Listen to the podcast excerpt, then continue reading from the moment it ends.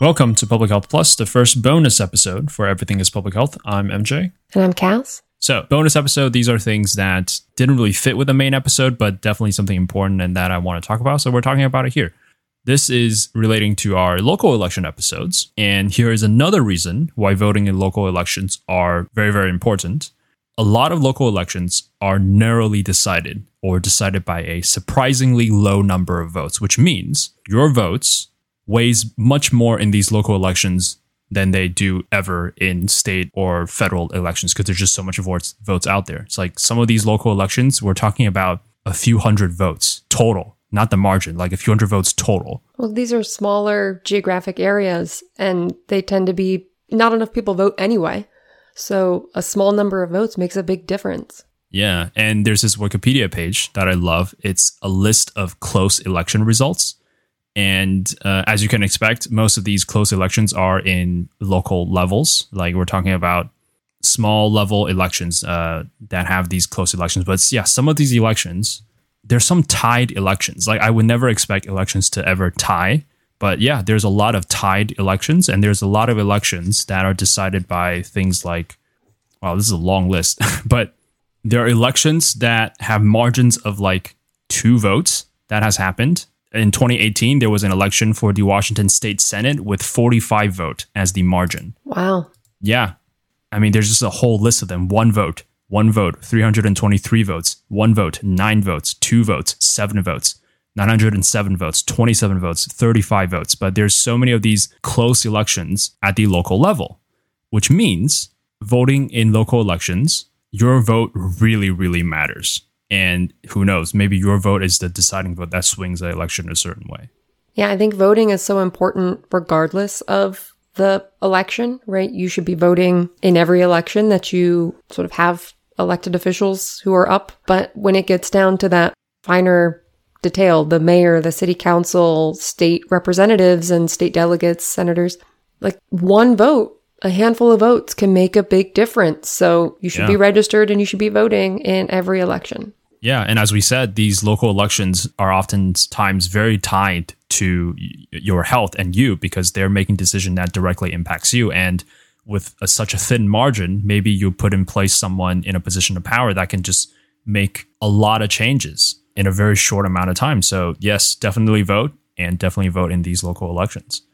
You mentioned this briefly in the main episode, which is the power of lobbying at different levels. So when we're talking about lobbying at the federal level, usually in order to do that, you need to have a lot of money. A lot of resources, a lot of connections. This is where big pharma, this is where big oil comes in because they have the money to throw at these uh, uh, federal elections. But you mentioned this in the episode.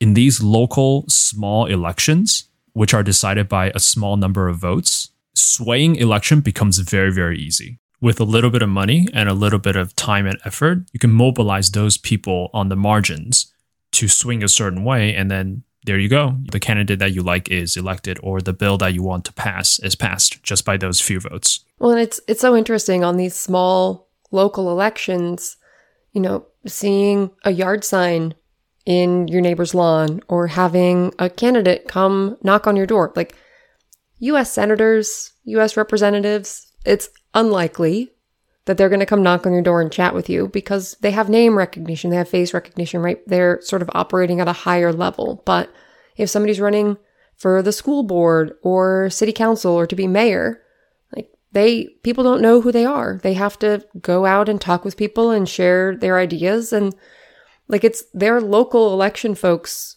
like people running in local elections. Those are the people who come and knock on my door and say, Hey, let me tell you about why I think you should vote for me, right? And that that connection that can make an impact. I remember seeing something where they interview people who vote at these local elections and they're like, "Well, he seems like a nice guy at that one event." And that that could be it. that could be it. And if you imagine that but deciding very important things. Connections at the local level with communities, with their elected officials, that can be the difference between someone getting elected or not and then that can be the difference between which policies get put into place, which building permits get approved, how much funding there is for parks and rec, green spaces, after school programs. Like these are things that are often decided at the local level by these local elections. Yes. And they're decided by a surprisingly small number of votes. And this brings me to another thing that I wanted to talk about in the main episode, but didn't have time and sort of didn't really fit anywhere, which is confrontational politics. Essentially, how confrontational politics works is this you're essentially targeting the votes on the margin because when you're talking about an election, this is any election, there are people who will vote a certain way no matter what. And there are people who won't vote no matter what right? So if you think about it, how do you sway an election? Well, you don't have to target those people that don't vote, and you don't have to target those people that are not going to change their vote. All you need to do is to target the people, the swing votes in the middle as aggressively as possible, right? All you need to do is to convince that one, two, or 3% of people to vote a certain way. And that's how you swing an election. So therefore, at these local level, when the swing vote is only a few people, like a few dozen or a few hundred people, the strategy to target those swing votes is going to be different than the strategy that people at the federal level are using when they're trying to appeal to mass public. All you need to swing a few dozen or a few hundred people is anger. All you need is some sort of trigger, some sort of outrage, some sort of existential dread to really just like whip them into action, whip them into that being volatile. And so they will like go out and like vote and change the election. Yeah, what you were just talking about really resonated. Mm-hmm with me, you know, thinking about breadth of support versus depth of support. Like, so someone may have, a lot of people might say, oh, yeah, you know, that, that person seems like they would be a good candidate for the job, but that doesn't necessarily motivate people to take action. In this case, the action would be voting. So then you need to tap into that depth of support. How can you get people to feel strongly enough that they're actually going to go do something about how they feel? And this is true for a whole range of things, but yeah, tapping into these sort of core emotions, fear, anger, whatever it is that can get people to get out and vote can be and has been a very effective strategy. And speaking of anger, I've been watching all of these news stories come across about uh, like school board meetings where people are just oh going God. absolutely bat redacted crazy. Whoop, whoop, whoop. I just swore, but we'll we'll we'll bleep that out. Yeah, yeah, yeah. I'll redact. People are going totally crazy over school board meetings with mask mandates. Did you see the one in Tennessee? They're threatening people. This one guy, yeah, I think it was the Tennessee one. This doctor was was testifying or giving whatever statements. Yeah, uh, I don't know what they call it in a school board meeting, making a statement in, in support of mask mandates, and people like followed him outside. Yeah. They were threatening him. The police yes. had to back up the crowd to let the guy drive away. I'm like, this is like, w- what is happening? I know, right?